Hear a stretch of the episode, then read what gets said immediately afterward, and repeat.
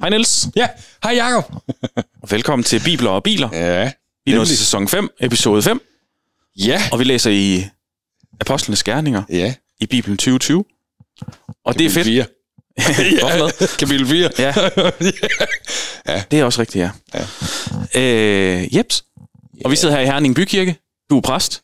Ja. Jeg er bilhandler. Ikke i Herning Bykirke, men her i Herning. Vi får sådan en niche-ting at lave. Det er jo sådan lige den lynhurtige intro til os. Ja. Dem, der lytter med hver gang, de gider nok ikke blive ved med at høre sådan den lange smør om, hvorfor vi er og så videre. Nej. Ej, så spændende er det måske heller ikke. Nej. Solen skinner, og der har lige været en storm, der hed Karl. Var det sådan i nat? Er det ikke Rolf? Jeg tror, det er Rolf. Undskyld. Men de har også opkaldt den meget, meget sent. Ja. Det var en Rolf, ja. Så strømmen har været billig, så elbilen den... Hvis jeg havde husket at sætte den til, så havde den været fyldt op med rigtig billig lige præcis. Strøm. Men nu er du i stedet for at sidde nede ved Tesla Supercharger sammen med alle de andre og lade om dagen. Ja. Ved du hvad? Når man ikke har i hovedet, det må man have i benene, har jeg altid fået at vide. Ja. Det går nok. Ja. Og jeg kan jo så lige bidrage med, at jeg tror, jeg har kørt bag ved en ministerbil på vej herinde i kirken.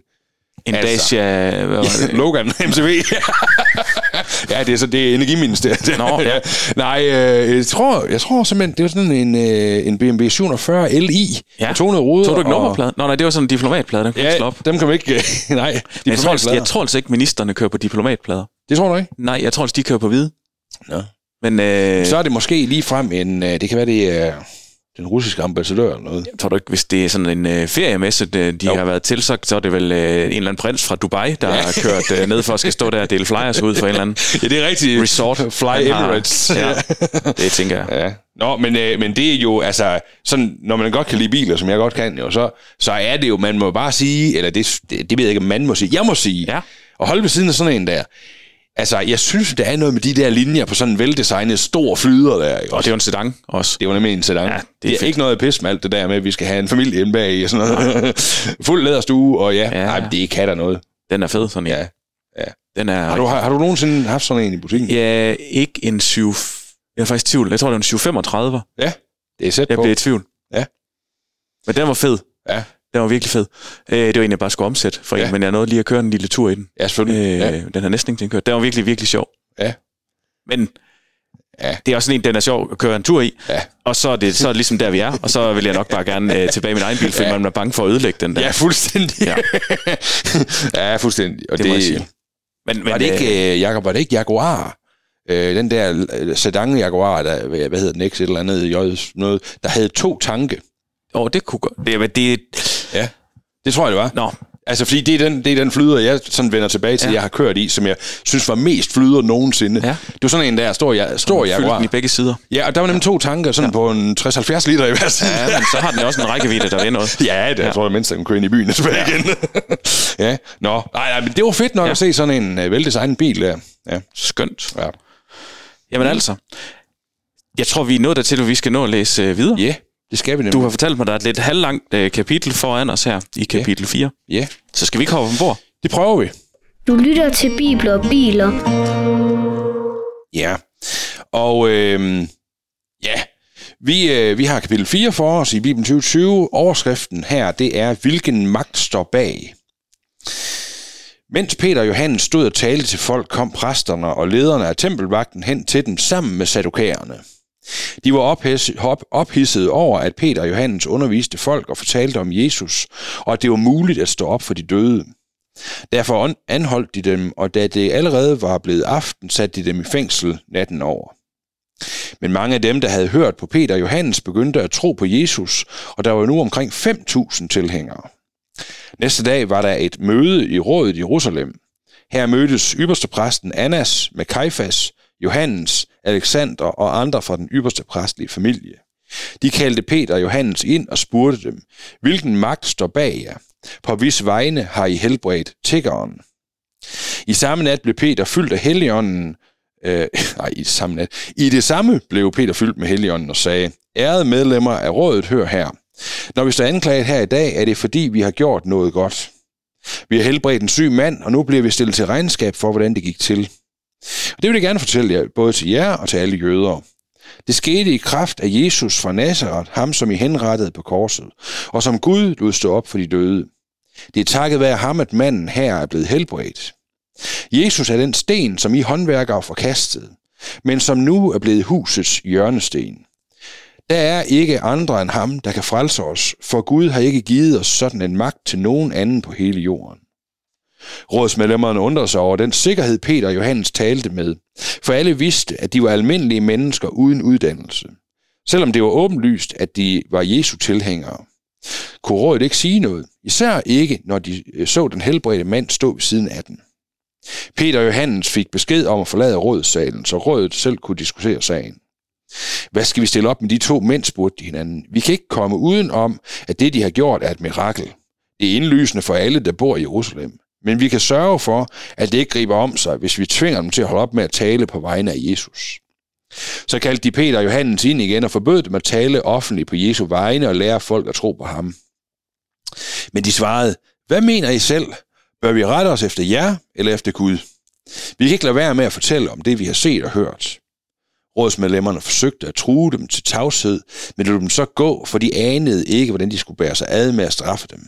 De så nemlig, hvordan folk hyldede Gud for det, der var sket med tiggeren.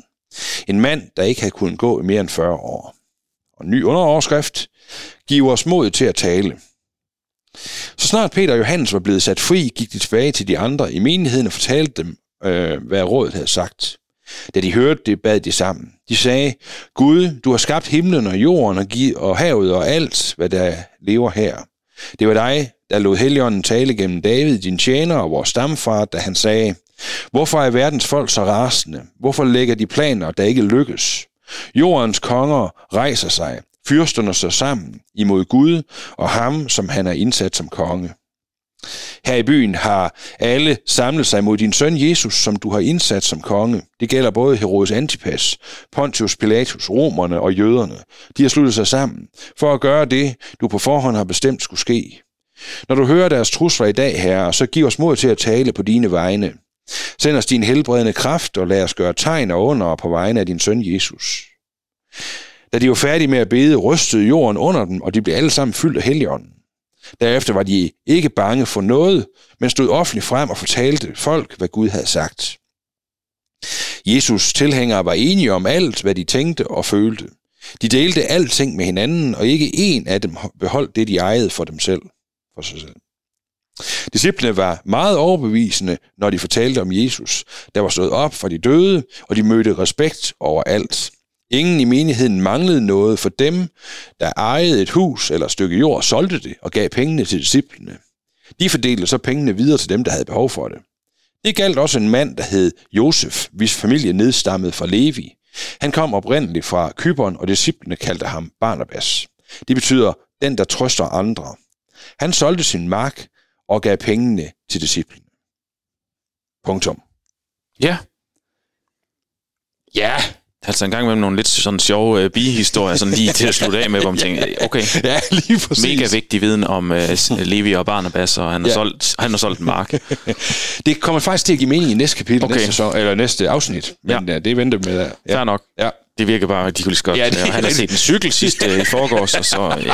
Ja, og den købte han så, for der var god dæk på. Ja. Okay. Nå, hvis jeg lige skal starte lidt, Jakob, fordi der er sådan lige lidt man kan sige, kontekst omkring det allerførste. Altså i første del af kapitlet her, der hører vi jo om, at mens Peter og Johannes står og taler med folk, og så kommer præsterne, lederne af tempelvagten, hen til dem sammen med dem der sadukærer. Ja. Og det er bare lige for at få styr på, hvem er de forskellige grupper der. Altså vi taler jo om hele eliten af Israels ledelse.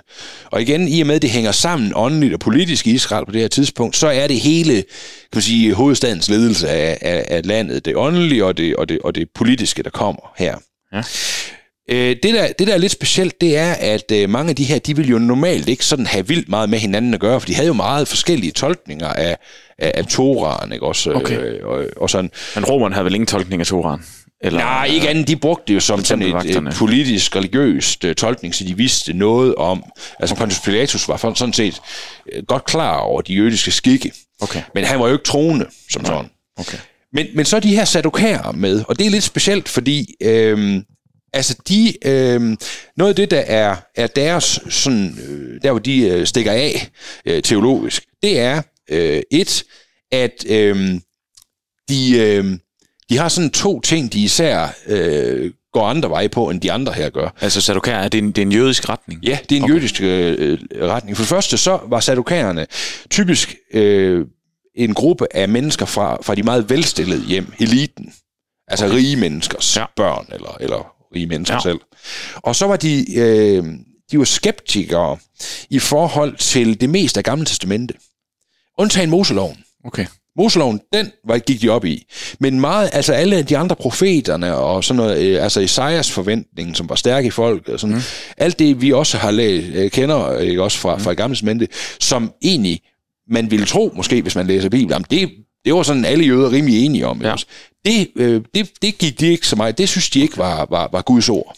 Og det var sådan, det var virkelig markant, ikke også? Og så troede de ikke på de dødes opstandelse. Da vi havde Markus evangeliet, der er Jesus også i infight med nogle saddukaer på det tidspunkt, der jo ikke tror på det her med opstandelsen. Så de tror ikke på, at de døde står op igen. Altså det er det her liv, og det er det. Og så havde de så heller ikke hele den der del af Gamle Testamente med, der ligger ud over Mosebøgerne, de 5 Mosebøger. Så man kan sige, de var noget radikale i en helt anden retning. Men det har jo handlet om, at de kunne gøre sig fortjent til det hele, og sådan ikke... Ja, det har bare været en facitliste til, hvordan man skulle leve, og så var det ligesom det, så kunne man ikke gøre mere. Og det er også derfor, tror jeg ikke også, at den her befolkede saddukaergruppen er meget... altså elitefolk, som havde både økonomi og hus og hjem og muligheder. Kunne betale sig fra alt det der. Ja. Jamen, det er jo sådan ret typisk. Og så får man sådan en elitegruppe, der bare kan det. Ikke? Eller i hvert fald arbejder hårdt på det. Og man også har midlerne til det. Ikke? Og det, der bare er sådan lidt vildt, det er, at de kommer alle sammen, alle grupper her. Ja, dem som egentlig burde være utrolig uvenner med hinanden. Og også i normale og under andre omstændigheder virkelig kan være i infight med hinanden, og der var jo nogle af dem her, der gjorde oprør og sådan noget der i tidligere og efter og sådan noget der. Ikke? Ja. Men de kommer alle sammen, og det gør de jo, og det er jo noget, det er grunden til, at jeg lige sådan griber fat i det. Det gør de, fordi det Peter og Johannes står og underviser om. Det er for det første jo, at der er en, der hedder Jesus. Han er Guds søn. Det provokerer hele gruppen, ikke også? Fordi det må man ikke kalde noget menneske, vel? Og det andet, det er, at ham har de korsfæstet. Det provokerer især den gruppe, som var sådan meget lov- og ordensfolk, ikke? Også politisk religiøse. Ikke? Og så siger de jo også om Jesus, at det er ham, som stod op for de døde. Og det provokerer især saddukaerne helt vildt, for det gør man ikke. Vel? Altså, så hele gruppen, altså de formår jo virkelig at træde på fødderne på alle her. Ikke? Men det, jeg synes, der er vildt, det er jo, at det, altså, umiddelbart så er det er nogle ansatte, altså nogle tempelvagter, jeg forestiller mig, de er ansat ved templet jo. Ja. Og så er der nogle præster, de også har noget med templet at gøre, så de her saddukaer, det er også, det er i hvert fald en religiøs magt. Ja. Og de kommer og fængsler. Nogen. Altså prøv lige at tænke, hvis biskoppen og... nu kan jeg ikke engang. Og så en kordegn ude fra Sønder og Røvelse derude, og så... jeg kan ikke finde på noget så dumt som det. Nej. De kommer, og så anholder de dig for at stå og prædike noget, de synes, der er for radikalt. Yes. Og det er jo... Jamen, fuldstændig. Altså, det er en anden verden, end det er her. Ja, meget. Og også, de i det hele taget har magt til det. Ja. Fordi det kan de jo ikke. Altså i Danmark vil ingen religiøse kunne fængsle nogen. Nej. Altså der skal jo ligesom dommer til. Ja, og det er jo det, noget af det, og helt ærligt, jeg er superdemokrat, hvad det angår. Det synes jeg også er vigtigt. Vi har et altså magtens tredeling og alt sådan noget i Danmark, ikke? Men det, vi skal jo ikke mere end 200 år tilbage, før det også kunne finde sted i Danmark.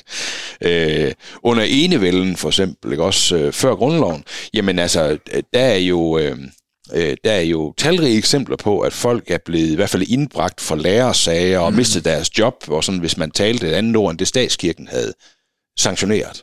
Nå, men jeg kan som sådan også godt forstå, hvis man kan sige, kirken kunne sige, det gider vi ikke, det gider vi ikke høre på, og der kunne man indgive en klage, eller oprette en sag, eller en sag anden, et eller andet, men at de kan sådan tilbageholde folk, det synes jeg er vildt. Det er sådan en frihedsberørelse, de er ude i.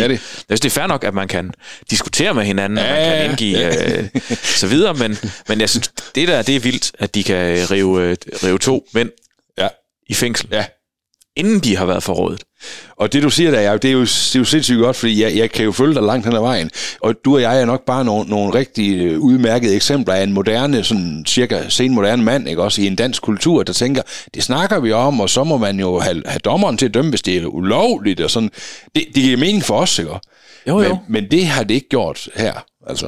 Nå, men det er bare for, ja, det er også bare, det er lige så meget måske for i mig selv at sætte to streger under, at det er en helt anden verden, hvor den religiøse virkelighed bare var stor for alle. Ja. Fordi hvis jeg gik på Rådhuspladsen i København og sagde noget, nogen synes var radikalt, de ville jo bare gå udenom. Ja, ja, det ville der ville være meget, meget få, der sådan, synes, det var rigtig irriterende. Ja. Ja, men man kan jo sige, at vi har jo debatterne i Danmark i dag, hvor nogen fra de forskellige fløje af det danske politiske system gerne vil indskrænke den højt personlige ytringsfrihed. Simpelthen når Hizb ut-Tahrir, de stiller sig op over på Rådhuspladsen og holder sådan en demonstration, ikke også? Skal de så have lov til det? Og på den ene side, så er de der demokratiforkæmpere, som jeg på en eller anden måde også godt kan se mig selv i, den type, som har argumentet. Jamen altså, demokrati og liberalisme må jo have noget med at gøre, at jeg står på min ølkasse og taler om det, jeg mener. Men jeg vil simpelthen kæmpe for lige så meget som, lad os sige, du der er overagtig, du sætter mit blod i kog, fordi du mener bare noget, der for mig er helt vanvittigt. Ikke også? Det gør du, men jeg vil kæmpe for, fordi jeg er demokratisk og liberal i mine tanker, så vil jeg kæmpe for, at du også skal have lov at sige det. Ja, selvom man er uenig. Ja. Og der er den store forskel, tænker jeg, ikke også? Og jeg kan ikke altid finde ud af faktisk selv. Det vil jeg faktisk godt lige være ærlig om her. Det er det der med, som kristen. Hvordan skal jeg så forholde mig til det her? Fordi jeg er jo samtidig et sted, hvor jeg mener, der er nogle absolutter. Jo. Okay. Men hvis deres frihed bliver indskrænket, så bliver vores det jo også. Fuldstændig enig. Og, ja. Spørgsmålet er, og det er jo så der, hvor det bliver rigtig sjovt, det her, når hun kører uden tangent, ikke? Er Gud demokrat? Det tænker jeg ikke. Nej, det tror jeg heller ikke, han er. Eller det er han ikke. Men han er stadigvæk en Gud, der har givet os et frit valg, og der er noget demokrati i det. Ja. Så det, uden jeg lige skal spille samfundsekspert, eller det er jeg, nej, det er jeg ikke, så det kan jeg ikke. Men han har givet os et frit valg. Ja. Og derfor er det jo også vigtigt, at der er noget at vælge imellem, kan jeg tænke. Ja. Eller vælge fra. Og derfor er jeg jo også landet der, at jeg mener, altså demokrati er den bedste af de dårlige styreformer. Ja. Hvis jeg skulle sige det. Jamen det er måske en okay måde at sige det på. Nej, men der har jo været den her sag i efteråret med nogen, der gerne vil brænde koraner af. Ja. Hvor at... Med bacon i. Ja, og det handler jo ene og alene om at sætte, nu sagde du, sætte nogens blod i kog, det hedder jo at sætte nogens pis i kog, for lige at være helt flad på det. Og det er jo ene og alene det, det handler om, og der er jo ikke noget, diskussion eller nogen dialog i det der. Det handler kun om at gøre nogen sure. Ja. Og så kan jeg godt... Provokere. Ja, fordi... Ja. Hvis det var det, der var vores mål, hvis vi skulle ud og fortælle om Gud... Ja. At det handlede kun om at gøre de andre sure, så kigger vi jo ikke på målet, at vi gerne vil have flere, der kender Jesus. Nej, og man kan jo også sige, altså vores tekst her viser jo tydeligt, fordi rådet, de har jo gang i, så dømmer de dem og så ind for, hvad er de her gang i? Og så siger Peter og Johannes der, jamen vi vil godt forklare jer, hvad det er, vi gør. De er ikke i gang med at svine dem, sådan set, vel? Men det er de så, det ved jeg godt indirekte, så er det, de siger, en sviner, synes de, rådet, ikke også? Fordi...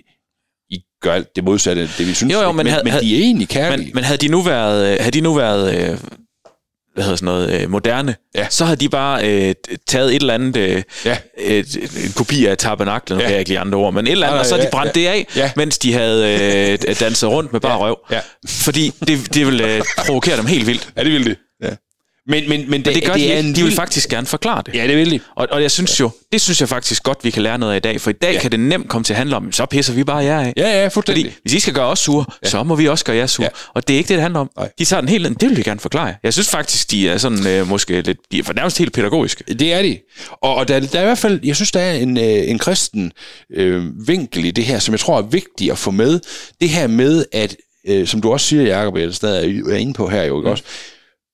Vi siger, som kristne vil vi sige ting, der er radikale, og for hvad verden vil, omkring os vil synes, det er vildt, og det bringer nogens pissekog måske lige frem, ikke? Ja, det vil vi, og sådan er ordet. Vi er aldrig lovet, at det skulle være nemmere end det. Nej. Men som kristen, der er forskellen for mig at se på det, og så på alt muligt andet, alle mulige andre siger radikale ting, det er, at som kristne, så har vi altid kærligheden til Jesus, og at mennesker skal møde den kærlighed som mål, når vi siger det. Og det betyder altså, at jeg går ikke bare ud i at brænde koraner eller noget andet. Men formålet er ikke at provokere nogen. Nej. Det kan godt være, at det provokerer nogen. Det kan det. Men det er ikke for at provokere. Nej. Og det kommer jo fra Gud. Det kommer fra et kærligt sted. Ja. Og han elsker mennesker, og det gør han også med dem, der er uenige med os, ikke? Jo. Og det er en sindssygt svær disciplin jo, ikke også? Altså, kan man sige, sådan også menneskelig. Så tror jeg, at Gud må arbejde med vores hjerter, ikke også? Altså. Jo, men der synes jeg jo netop sådan en beretning her. Lær mig noget. Ja. Ja, det gør den også meget. Og måden at gøre det på. Og jeg har faktisk understreget det her i vers 10, hvor der står, og det vil jeg gerne fortælle både jer og alle jøder. Det er Ja, fordi altså, det der med, at det er vel også noget med et ansvar. Altså det med at se, selv min arveste modstander, han er også elsket af Jesus, fordi han er et menneske. Ikke? Og derfor så har jeg et ansvar, ikke bare for at sige, jeg har ytringsfrihed, må sige, som jeg vil, men også ansvaret over for ham, hvordan er det rammer ham, det jeg siger, og kan jeg, hvis jeg for eksempel er i en fordelsposition, fordi jeg, lad os sige, han er fra Uganda, og jeg er ærkedansk, og dermed jeg har indfødsret og alt muligt andet, hvad han ikke har måske, ikke? Hvis jeg så siger et eller andet vildt provokerende bare om ham, lader han hænge der, har jeg så egentlig gjort det, jeg skulle kristigt set?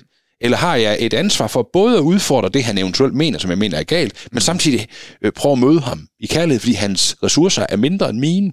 Ja. Og der synes jeg bare ofte, at i debatter og sådan, der lander vi meget i samfundet på, jeg skal bare sige, hvad jeg mener. Ikke? Og så er det er bare lige meget med altså, hvordan det så går med dem. For jeg har sagt, hvad jeg mener. Ikke? Og det er også fint at mene noget. Det gør jeg selv en masse i. Men hvis ikke man også ved, at det mennesker og dens forsamling, jeg mener noget om eller i, også er elsket af Gud, så tror jeg, mistimer den. Ja. Det tror jeg, du har ret i.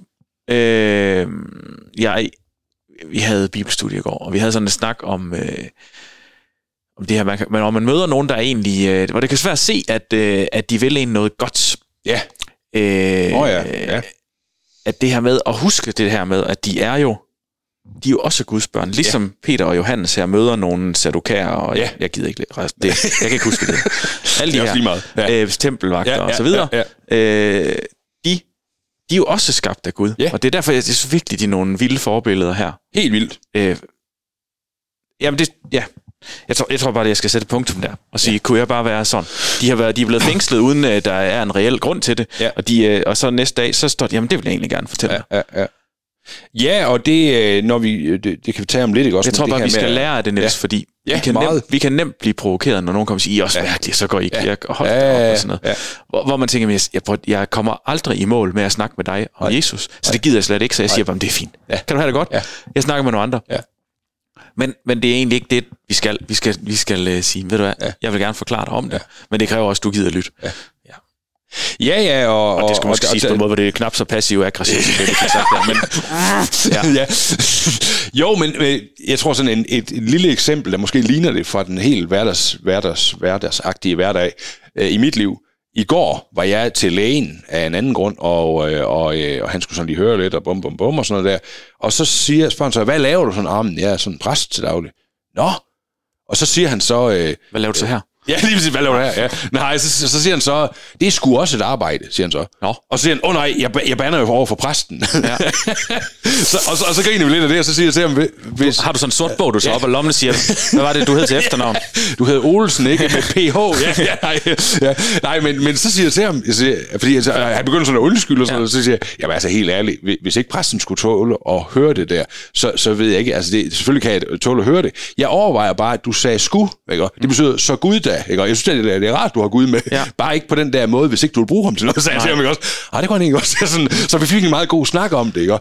Men et forsøg på, hvad det var mit bare... Du gav ham en lille reservedel i vores... Han fik lige sådan en... Jamen det gjorde han, fordi nu kan han ikke sige det, uden at tænke på dig. Og tænke, ja, det er også rigtigt. Ja. Ja. Og jeg tænker, det var godt lavet. Ja, det var vildt uforberedt. Ikke? Så jeg gik egentlig bare og tænkte på det. Det var godt lavet af dig. Jeg sagde, det var godt lavet af Gud, der brugte muligheden. Det var godt lavet af mig. Ja, det er præcis. Hårdmodighed. Nej, men jeg gik og tænkte på den resten af dagen, for jeg tænkte på, det er en af de der gange, hvor jeg tror, at vi i hverdagslivet bliver udfordret på, at vi er... Nu er det meget tydeligt, når man så er præst, ikke? Men du kunne også have kommet og sagt, jeg er jo kristen af Jakob, eller noget. Og så kunne der ske det samme, ikke? Og hvad svarer vi så, når nogen så siger et eller andet? Jeg har lige haft... Det skete ude på mit kontor for 14 dage siden. Der er bare nogen af de... firmaer, som vi har med at gøre, ja. Altså hvor vi er kunden, ja. Hvor jeg tror, det står meget, meget store bogstaver, ja. at de er kristne, ja. Og de gider ikke høre på bandeord. Fordi det var også det samme ord, der blev sagt. Og man kunne bare se, hvordan han kravlede i skjoldet, og så det er godt, og undskyld, og så siger prøv at høre, det er fint, du må tale ligesom du har lyst til. Men det er rigtigt nok, jeg gider ikke høre på det. Så sagde du vel til ham, med den bil, du har købt af mig, så tænker jeg, du nej, for jeg, det var mig, der var kunden i det forhold. Det var mig, der var kunden i det forhold, for så kan jeg ikke tillade mig at have op og brokke mig over det. Nej, det er det. Men det er bare sjovt, at... at det bliver et eller andet sted bliver det folk sådan tænker, ja. Det er det eneste vi går op i, ja. Næsten eller sådan. Lige præcis. Ja. Ja, og man kan sige det er en lang tangent på den her, ikke også, men jeg synes faktisk det er en... meget kort. Undskyld, ja, selvfølgelig. Ja. Men det er i hvert fald en spændende snak omkring det her med hvordan er vi kristne i hverdagen, og resten af kapitlet her er jo også et meget, meget spændende spejl i det. Fordi disciplene er meget formodige lige nu her, ikke? Og om lidt, ikke? Og så er de ikke og må bede, og det gør de, om at må tale formodigt, ikke også? Og så gør de det igen, ikke? Ja, men nu er der jo, det er jo blevet oversat nogle gange og sådan noget, det her, inden det endte, sådan, som det er her. Ja. Men det, som han forklarer, det må være Peter, der snakker her i vers 10 og fremad, 8 og fremad, at de forklarer jo også, at det er... at det skete i kraft af Jesus fra Nazaret, ham som I henrettede på korset, og som Gud lod stå op fra de døde, og det takker være ham, at, og så videre. Jeg synes jo, man kan jo godt læse det her som om, at han peger fingre og siger, det er også jer, der slog Jesus ihjel, men det gør han sådan set ikke. Nej. Han siger jo lige så meget, at det er bare for at fortælle, det var ham, som I henrettede, men han er faktisk blevet til noget stort, også på grund af det. Ja, nødt op. At det var Guds plan. Undskyld. Det gør ikke noget. Jamen det er jo rigtigt. Jeg tror alligevel han peger lidt fingre af dem, fordi det der med lederskab, altså at have fået lederskabsmagten, det har også et større ansvar med sig i at behandle folk. Og der peger han alligevel på dem, så I har korsfæstet ham. Men det er jo genialt, Niels. Det er vildt genialt. Nej, men det er det jo, fordi det er jo, de er jo med til at udgøre den store plan, som de en eller anden sted ønskede at slette helt i stedet for. Der skulle slet ikke være noget. Fuldstændig. Og så bliver de bare en del af det. Ja. Altså, så det er jo en kæmpe genistreg. Fuldstændig. Fra Guds side.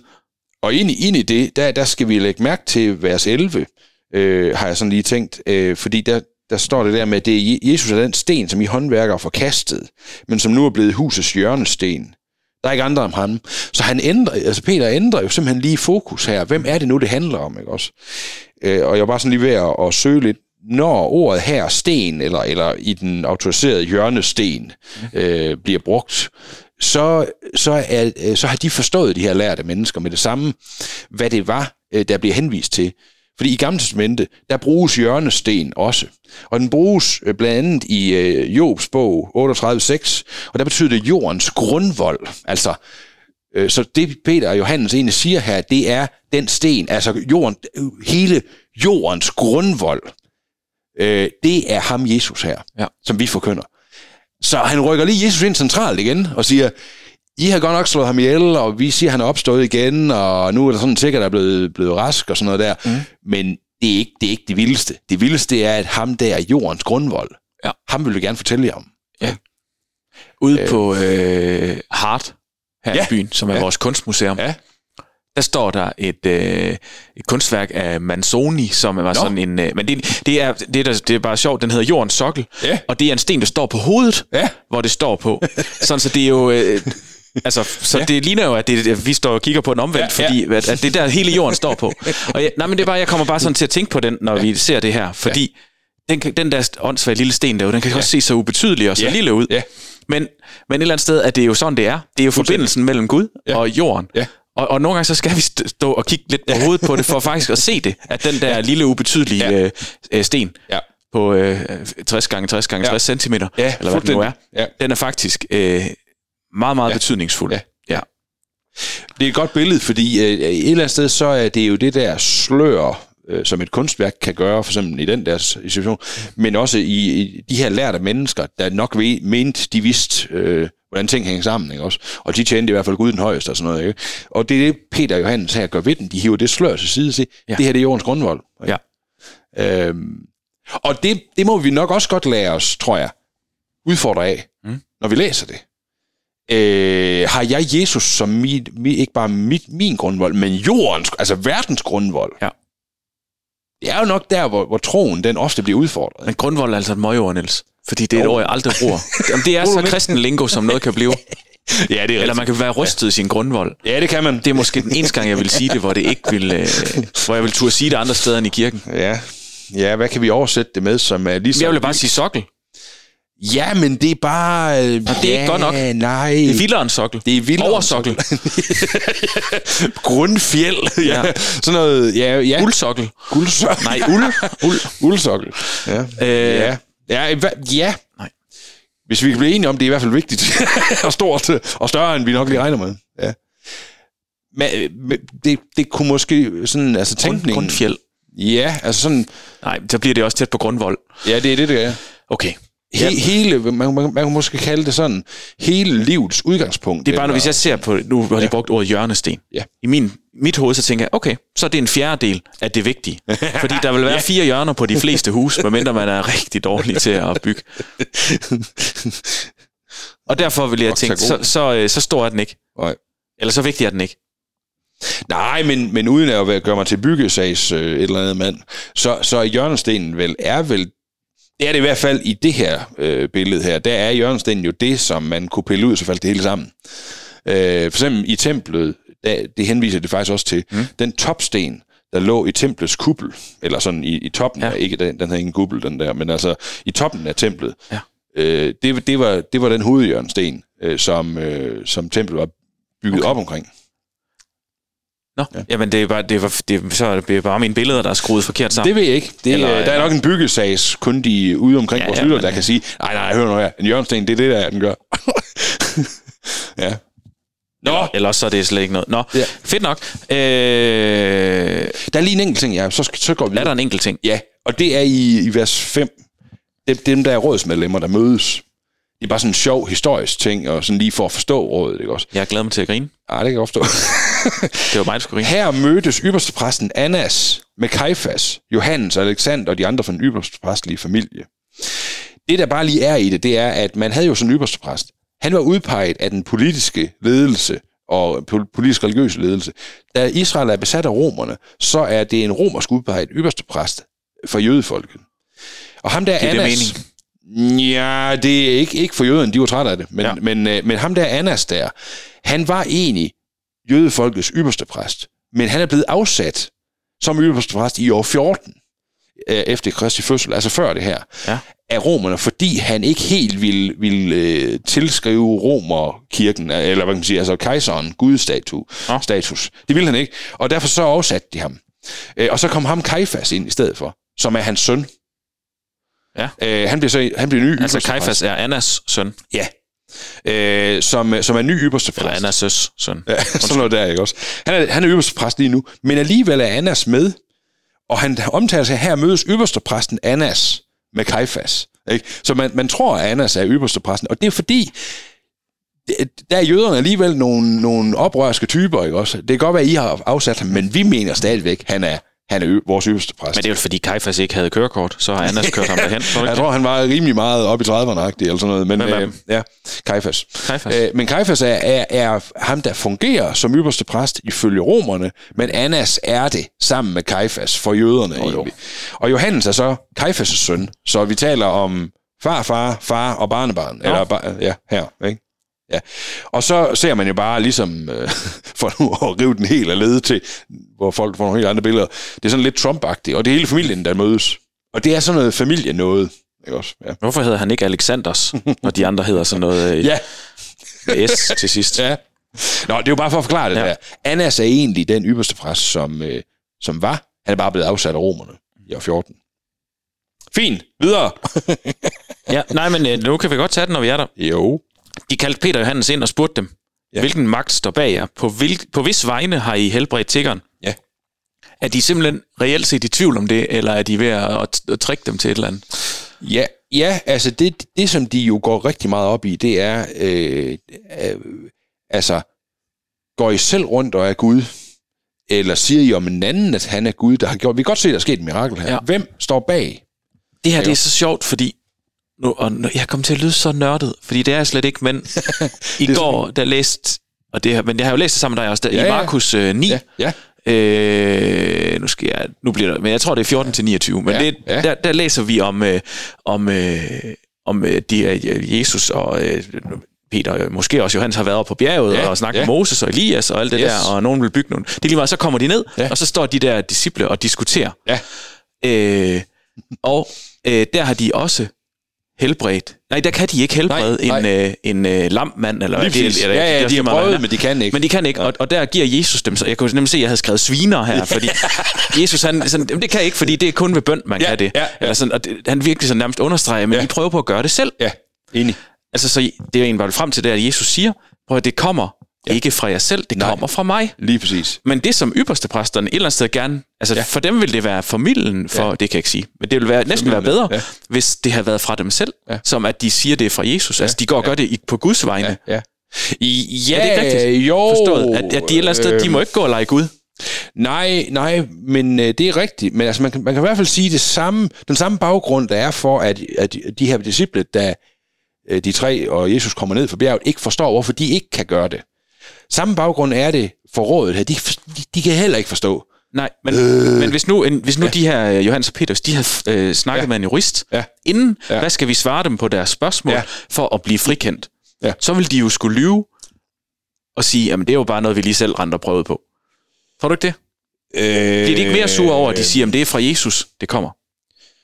Jo, altså jeg tror, man, hvis de havde mødt den her jurist, jødiske jurist, som havde sagt noget, så tror jeg, han sagde, I skal sige, at det er Abrahams Gud, altså det er vores Gud, der har gjort det, ikke også? Så tror jeg, så er navnet okay, ikke? Vil de sige, det er okay? I må godt gå og gøre det i hans navn? Nej, det er ikke sikkert, men de havde jo udfritet dem så på, okay, hvilken praksis havde de og sådan, okay, noget der.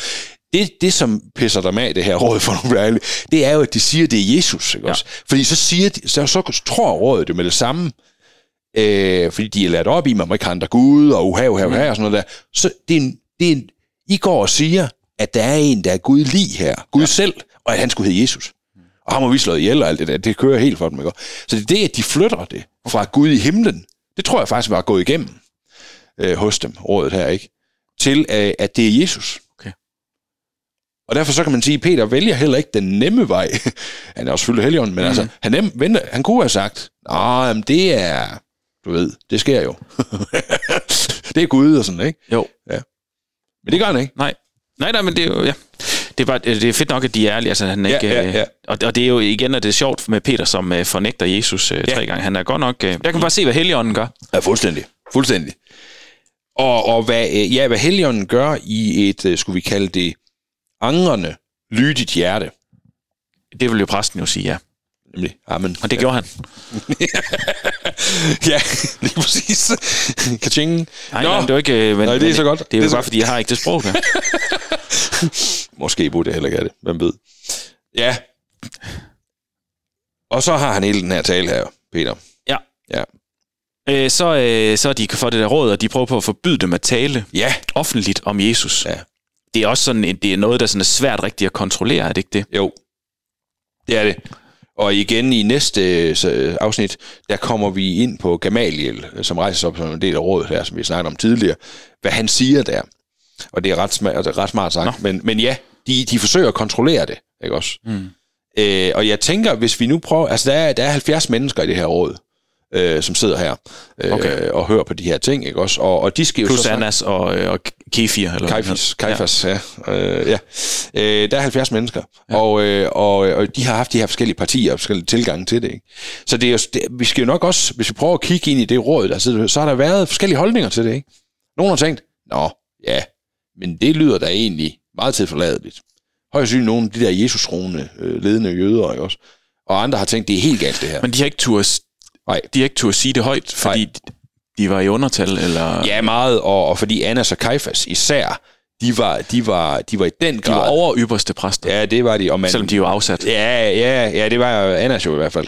Kajfas var jo ikke. Men de var især spidse på det her. Okay. Ja. No. Ja. Fedt nok. Så er der noget, og det er bare Peter, der spørger, om bør vi rette os efter jer eller efter Gud? Jeg hører også lidt det der, men der er sådan noget med en mønt, om man skal give kejseren, hvad der er kejserens, og Gud, hvad der er Guds. Ja. Det ved jeg ikke, der er bare sådan en sjov... Det er et sjovt modspørgsmål, som er svært rigtigt at svare. Men også jo et spørgsmål, som jeg tror, vi også i selv liberale Danmark må stille os en gang imellem. Hvem skal vi følge her, ikke? Og der tror jeg, altså, Paulus går meget ind i det i nogle af hans breve, ikke? Også, hvor han siger det her med, at det er, altså for en kristen, så er myndighederne altid indsat af Gud. Mm. Men der kan være nogle situationer, hvor man er nødt til at bryde med den myndighed, der er sat i et land. Mm. Og det kan for eksempel være, hvis det bliver, altså hvis det myndigheden kræver, det er, at jeg tjener en afgud. Ja. Vi har det også fra Babylons beretning med Daniel og løvekuglen og alt det der, ikke også? Nå, ja. Så hvor Shadrach, Meshach og Abednego, der, de vælger at stå op, når de alle skal falde på knæ for Nebukadnesars store statue der. Mm. Og de står op, og det er fordi, de ikke vil følge en afgud. Ja. Og der, det åbner Paulus også for senere, ikke også? Og det er egentlig det, Peter egentlig snakker her også, ikke også? Altså, hvem... Vi kunne godt gå. Altså, han kunne... Det var nemmere for ham at sige, det er jo Gud, som vi kender, og sådan noget der. Men det gør han ikke. Men det er sådan nogle magthavere, som går rigtig meget op i at have magten og bestemme og sådan noget. Ja. Det er det jo ikke rart at blive sat ned på andenpladsen. Det er det ikke. Fordi man vil jo gerne være den øverste. Ja. Absolut øverste myndighed. Ja. Det vil man. Så det er også et svært spil at være i som en religiøs. Ja. Så i princippet en eller anden sted, uanset hvad man tror på, så er det jo... Det er jo... Hov, nu har jeg en alarm, der ringer her. Det er så fint. Det er, fordi jeg skal huske noget med en auktion. Ja. Nå, men det er bare svært at være i. Ja. Fordi jeg vil jo godt også vise og være tro over for Gud og ham. Men omvendt vil jeg jo også gerne være en del af samfundet og heller ikke underkende det. Altså, det kan da faktisk godt være lidt... Ja, og det er også derfor, det kan ikke være lidt svært. Det er meget svært, synes jeg, der nogle gange. Jamen, og det er også derfor, jeg synes, vi er bare nødt til også at give de her ledende jøder en eller anden form for credit. Ja. Ikke også? Fordi der kan nemt blive sådan i Klub Kristen sådan jamen det er det der jøder, de er også bare altid galt på den, ikke også? Og farisager og hvad de ellers var, ikke? Det er helt galt, ikke? Men de var jo på mange måder samvittighedsfulde mennesker, der havde en meget, meget høj teologisk uddannelse, ikke også? Og virkelig havde grundudforsket skrifterne og Guds lov, og vi leve sådan. Ja. Det var de jo altså. Ja, de gjorde det ikke for at være irriterende. Nej, det gjorde det ikke. At der så gik alt muligt andet menneskeligt i det, magt og korrupthed og sådan noget, og penge, vi kan købe os til og sådan noget. Jamen, det er rigtigt. Det gjorde der. Men vi kan bare ikke tage det fra dem, at de var gået ind i det her, og deres familie var en del af det typisk også. Sådan noget. Og det var det, de brugte, altså dedikerede hele livet til. Ja. Og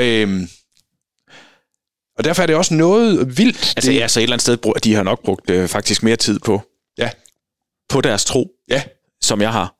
Ja, altså de kan i hvert fald, man kan sige, det er ikke bare et arbejde, det er ikke bare en fritidsbeskæftigelse, det er livet, det er hele. Altså, de mødes jo også om natten, da Jesus skal ikke, også dømmes i rådet, fordi nu det er vigtigt og sådan noget. Ikke? Altså, der er jo ikke sådan noget, sådan lige, vi gør det på søndag-agtigt over det.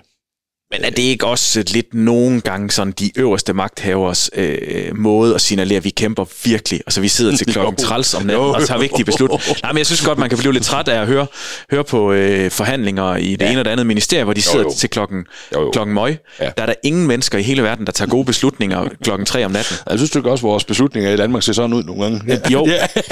Nej, men det er der jo ikke. Nej, altså, det er der også en måde bare at få sig selv talt op til, der er vigtigere, end man er. Og det er jo der, hvor det kører skævt også for dem her. Ja. Der går alt muligt magt, magtdynasti i det, ikke også, som man forsøger på alt muligt signalere og sådan noget der, ikke også. Altså, Peter gør jo det, at han siger ikke mere end, at alt det, der er sket her, og alt det, jeg siger her, det kommer fra Jesus. Han peger direkte derhen. Ja. Og det er det, vi skal lære af, tror jeg. Ja, og jeg tror, man siger amen, eller hørt. Amen. Ja. Ja. Godt. Ja. En enkelt ting ned i vers 31. Da de var færdige med at bede, rystede jorden under dem, og de blev alle sammen fyldt af Helligånden. Mm. Det skal jeg måske lige forstå, det her med at blive fyldt af Helligånden. Fordi jeg ved ikke, om vi er efter pinsen, og de har Helligånden, eller hvad er det? Jo. Hvordan kommer der mere Helligånd, eller... De havde 4 inden, og så kom der lige 3 mere, og så var de på 7. Ja, altså, nej, men eller hvordan? Jeg troede bare, Helligånden var der. Ja. Og det er den også. Og det er faktisk et super godt spørgsmål, der, Jacob, også ind i sådan en helt almindelig trosvirkelighed i Herning. Fordi... eller Vejle, eller hvor man nu er henne. Eller, ja, lige frem, måske Vejle, ja. Ryds Vedby. Kunne også være, man sad og lytter med. Nykøbing Mors. Det kunne også være Nykøbing Mors, ja. Fordi det der spørgsmål, Guds ånds fylde, altså det at blive fyldt af ånden, er det noget, som kun er der, når det er meget tydeligt, eller er det der hele tiden? Og når du døbt og tror, så kan man sige, vi får jo Helligånden i gave i dåben. Ja. Ved tro og dåb, så flytter Gud ind i mit liv. Så det er her nu, det er her til middag, det er her hele tiden. Eller Helligånden er her hele tiden. Men så er der den her fylde af ånden, som kan være, at ånden på en særlig måde... ånden fyldt ud i mig? Eller det er meget sjovt, det der ord fyldt. Det er nemlig har noget at gøre med beruset. Ja, det i hvert fald så kan man sige, at hele ens liv er fyldt helt op af åndsvirkelighed. Og nogle gange manifesterer det sig meget tydeligt, som det gør ved Peter Pinsedag, og som det gør her, da han bliver fyldt af ånden og taler, og som det gør efter bønnen for dem. Og det her, vi har også i Gamle Testamente nogle profeter, der på et tidspunkt kommer i åndelig henrykkelse. Ikke også? Og de går sådan, og de går og lovsynger, der er nogle ting, man så gør meget tydeligt. Ja. For eksempel så opstår der altid en lovsang. Det gør der også her jo for dem. Ikke også? De opstår, de får en glæde og får lov og får lyst til at evne til at tale nu igen, ikke også? Fordi de før har været virkelig udfordret på det, ikke? Efter bønnen her. Og det gør Helligånden ved den. Der sker nogle ting, som er åndsfylden meget konkret. Ja. Men at sige, at de imellem her ikke også har været fyldt af ånden, det er heller ikke rigtigt at gøre det. Men åndsfylden kan være meget tydelig i visse situationer. Ja. Altså det er jo også det, der sker, når vi for eksempel i moderne dansk kirketradition har mødt nogen, der pludselig havde en tungetale, eller noget, de skulle dele, ikke også?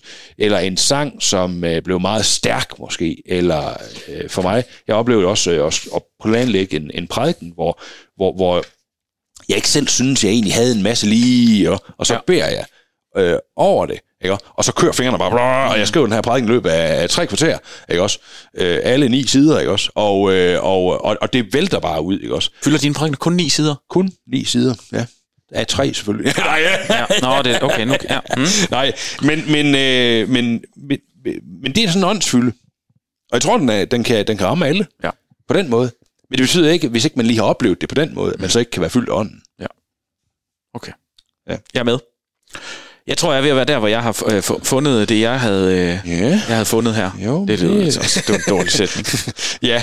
Ja. Er der noget, jeg har misset? Eller det er der? Er der noget vigtigt, jeg har misset? Nej, altså det der med, vi har snakket lidt om det tidligere, men til sidst her i det her kapitel, med at disciplene var meget overbeviste, de føler sig sammen som en enhed, de sælger alt, ikke også, og lader disciplene administrere det, de får ind. Og så er der ham der, det skal vi bare lige holde fast i, fordi næste afsnit kommer til at handle lidt om det. Ja. Det er ham der fra Kypern, der hedder Levi, eller Josef hedder han jo ikke også, som de kalder Barnabas af en eller anden grund, ikke? Det er nok fordi, der har været andre Josefer. Sikkert. Ja, altså, ja. Og det er også det der med stednavn og sådan noget der. Men det, at han på en god måde får solgt alt det, han har, ikke også, af jord, og giver det til disciplene, og er meget sådan ren i hans måde at gøre det på, ikke også? Jeg tror, det er fordi, hans far hed Bas. Nej, altså, han er Barnabas. Det er jo, Bibelen siger det jo selv her. Ja, det betyder, den der trøster andre. No. Ja. Og det er derfor, han hedder det. De taler selvfølgelig heller ikke dansk, så det er ikke så sjovt. Det er rigtigt. Det lyder ikke meget dansk, vel? Nej. No. Okay. Ja. Men altså det her med, at han er meget ren i hans måde at bruge hans penge på. Ja. Det skal vi bare lige holde fast i. Så er det tid til ugens reservehjul. Hver uge uddeler vi ugens reservehjul til en person eller en detalje fra bibelteksten, som ikke gør meget væsen af sig, men som vi alligevel synes er super vigtigt at få med. Altså præcis ligesom et reservehjul. Jeps. Ja, nemlig. Jeg satte en eller anden ting her om... det var det der i vers 10. Vi har snakket lidt om det, hvor Peter siger, og det vil jeg gerne fortælle både jer og alle jøder. Ja. Ja. Eller det vil jeg gerne fortælle det til. Ja, og alle jøder. Ja. Det er bare fordi, jeg synes, det er jo sådan... Det er jo bare en skøn tilgang til det. Ja. Ja, der er jo sådan noget fra hjertet. Jeg har virkelig lyst til at dele en god begivenhed med jer, agtig over det her, ikke? Ja. Og jeg tror egentlig, det ved jeg ikke, Jacob, altså har du det, nogen har haft det sådan med det kristne budskab? Jeg har lyst til at dele det her med jer. Det har jeg en sjældent gang imellem. Jeg må nok ærligt tilstå, at jeg gad godt, jeg havde det oftere, end jeg har. Ja. Og det har oftest været, når man har været på sommerlejr eller juniorlejr eller et eller andet på med søndagsskolelejr, så har man ligesom været, så har jeg i hvert fald været i en kontekst, hvor det har været okay at snakke om, for jeg må nok tilstå, at ellers så kan jeg godt sådan synes, i hvert fald for nogen, hvor jeg ved, det er fremmed for, have svært ved det. Ja. Ja, det giver rigtig god mening, det der. Og måske er lige præcis præstejobbet sådan lidt mærkeligt der også, fordi man kan sige, arbejder med det hele tiden. Og jeg har prøvet begge dele også, vil jeg sige. Altså, både det der med, faktisk ikke overhovedet ikke har lyst til at dele noget som helst med nogen som helst, men skulle det, kan man sige. Men jeg har virkelig også haft nogle oplevelser, hvor må jeg sige, hvor jeg startede måske på en forberedelse, og så er vi kommet til så forberedt og talt det igennem nogle gange, og nu ligger den der, og så er det søndag, og nu skal der prædikes, ikke også? Hvor sådan har haft sådan, altså det hele, det er bare det kører bare, ikke også? Der er bare noget her, der skal deles, ikke også? Altså det må jeg sige, det lyder dejligt. Jamen det er det også, og så er det også lidt vildt en gang imellem, fordi man går sådan lige, Nå, men det var egentlig bare for at sige, at jeg synes, der er noget altså i det der, du slår ned på her i vers 10, der er sådan noget fra hjertet af. Ja. Man kunne vel kalde det autentisk. Og så en dag på et tidspunkt, hvor de sådan bliver anklaget for at være helt forkerte. Ja, nemlig. Ja. At det er sådan, det er bare meget naturligt for dem, at det er noget, de gerne vil dele ud af. Ja. Ja. Det er i hvert fald noget, jeg skal øve mig på. Fuldstændig. Jeg synes, vi skal sætte den der, og jeg synes også, at vi måske bare kunne lade en udfordring gå ud fra den til alle os, der nu har med den her tekst at gøre nu. Det der med, hvordan kunne det der autentiske ønske om at få lov at dele det med jer rundt omkring i verden, hvordan kunne det måske blive mere en del af dit og mit liv? Altså, det tror jeg faktisk godt, vi må tænke i. Uden at det bliver så dårlig samvittighed over, at man ikke gør det, fordi så kan jeg også nogle gange have det. Ja. At jeg også får ringe, og jeg burde også, og hvorfor greb jeg ikke chancen der, og sådan noget. Ja, jamen det er jo faldgruppen. Ja, også. Det tror jeg bare lige, jeg havde brug for at sige, fordi det kan jeg mærke fylder nogle gange for mig. Ja, jamen og det er jo godt og ærligt, må man sige. Det gør det også for mig. Ja. Nå? At jeg ikke får det gjort? Eller? Ja, det har jeg tænkt det over. Klar nok, jeg forstår det. Den skal jeg lade være med at sabotere. Jamen altså, det er sådan en, den kører jeg nemt med på. Ja, tak, Niels. Nå, men inden du kommer for langt ned ad den sti, så har vi jo i sæson 5 her indført vores lille nye ugens reservedel. Ja. Og jamen, det er ikke nogen hemmelighed, det er fredag i dag, hvor vi optager. Så jeg sad simpelthen lige og tænkte, jeg fik lige lyst til fredagsslik.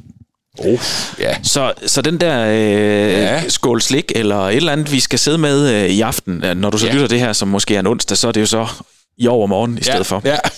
Så undskyld forvirring. Ja, hvis du bliver sulten nu. Ja. Hvordan, hvis det skulle være vores... vi holder lige andagten om, om fredagsslikket her. Hvordan griber vi det an? Eller skal holde et lille oplæg i børneklubben om det? Eller... Haha, ja. Jamen, det er faktisk meget, meget sjovt. Min første tanke var, at det kunne handle om noget. Hvad fylder vi os med? Ja, det kunne det. Er det alt det her sunde? Ja. Noget? Ja, det kunne det. Men der og så er der også noget om hyggen, og noget om traditioner og fællesskab. Ja. Jeg tror, jeg selv vil gribe den anden ved at sige noget omkring forventningen til det der, vi skal. Nu har jeg jo store teenagebørn efterhånden, og så er det der med fredagsslik, det er der stadig faktisk, men det er knap så, som det var, da de var lidt yngre. Og der kan jeg huske, stadigvæk, det kan jeg dog, der kan jeg huske den der forventning, der var, nu skal vi, der er de lidt anderledes i dag, men stadigvæk. Jeg tror, det var min indgangsvinkel til forventningen til det der. Det har både noget med, det tror jeg, det er både med erfaring at gøre. Vi har erfaret, det her det er godt at være i sammen. Det er noget med det, vi skal dele. Det har noget at gøre med det, vi håber, det kan blive til. Altså ikke også, at vi sidder nu og deler det her, og så skal vi måske se noget, et eller andet i fjernsynet sammen, eller vi skal spille et spil. Eller sådan. Der er jo sådan nogle vinkler i hvert fald. Ja, jeg sad sådan lidt tænkte, at nogle gange kan det blive så det er, man kan sådan stille uret efter, hvornår det er, og det er sådan, der er meget sådan, hvad hedder sådan noget? Der, Hvorfor det har manglet lidt ord nu? Ja. Det er lige meget. Nå, jeg kom bare sådan også tænke, der var næsten sådan advar over det, at liturgisk. Ja. At det er sådan vi plejer at gøre det, og det kommer i de skåle der, og det er sådan og sådan, og det bliver delt ud, og den yngste får først, og at der er sådan noget. Det er rigtigt. Meget traditionelt over det, eller sådan meget jamen, også sådan, at vi plejer at gøre. Kamp mod alle. Ja. Okay, fair nok. Men den kamp gider vi ikke, så det er i individuelle, portionsanrettede skåle. Ja. Det var sådan, okay. Så når man sidder med sin næste omgang fredagslik, så kunne det være sjovt, hvis man tænkte på, hvad? Er det så nu, vi skal? Hvad er det, konklusionen er på vores snak? Hvad er det så? Vi tænker, næste gang du sidder med det, så prøv lige at overveje. Jeg vil jo sige forventningen om det store fælles fællesskab eller sådan. Ja. Det tror jeg. Det er i orden. Fordi jeg synes, at problemet med sukkerbilledet, det er, hvad skal du have, det smager godt, det er, at det kan lede nogle trælsteder. Jo, men omvendt, så kan man sige, at sukker er jo sådan i sin grundvold, den energiform, vi forbrænder mest. Så man kan sige, det kan godt være, at sukker er usundt, og vi skal ikke have for meget af det, men når man spiser en bolle eller andet, det bliver nedbrudt til sukker, som vi fordøjer. Ja. Så der er også noget i, det er sådan den helt grundenergi, vi lever af. Vi er nede ved basic. Ja. Yes. Det var det. Med på, det fordamper forholdsvis hurtigt, sådan en omgang Haribo der. Men, Jo. Ja. Er godt. Det så, det er det, vi gør. Vi tænker på det store fællesskab, når vi sidder og spiser fredagsslik. Ja. Og forventningerne til det. Ja. Jamen altså, Niels. Ej, det er god. Så er vi nået til vejs ende i dette afsnit 5. Ja. Hvor vi læste kapitel 4. Ja. Godt. Ja. I Apostlenes Gerninger. Skal vi ikke sige pænt tak for i dag? Ja. Og sidder du derude og tænker, hvad skal jeg lige bruge de næste 10 minutter på? Så gå lige ind og giv os 5 stjerner i Spotify eller i iTunes osv. Og har du ikke tid og lyst til det, så er det også bare helt i orden. Så glæder vi os bare til at læse Bibelen med dig igen om en uges tid. Ja. Det bliver fedt. Ja, det gør. Ja. Mega godt. Ha' det dejligt. God dag. Hej. Aften, eller hvornår du hører det. Ja, nemlig. Hej.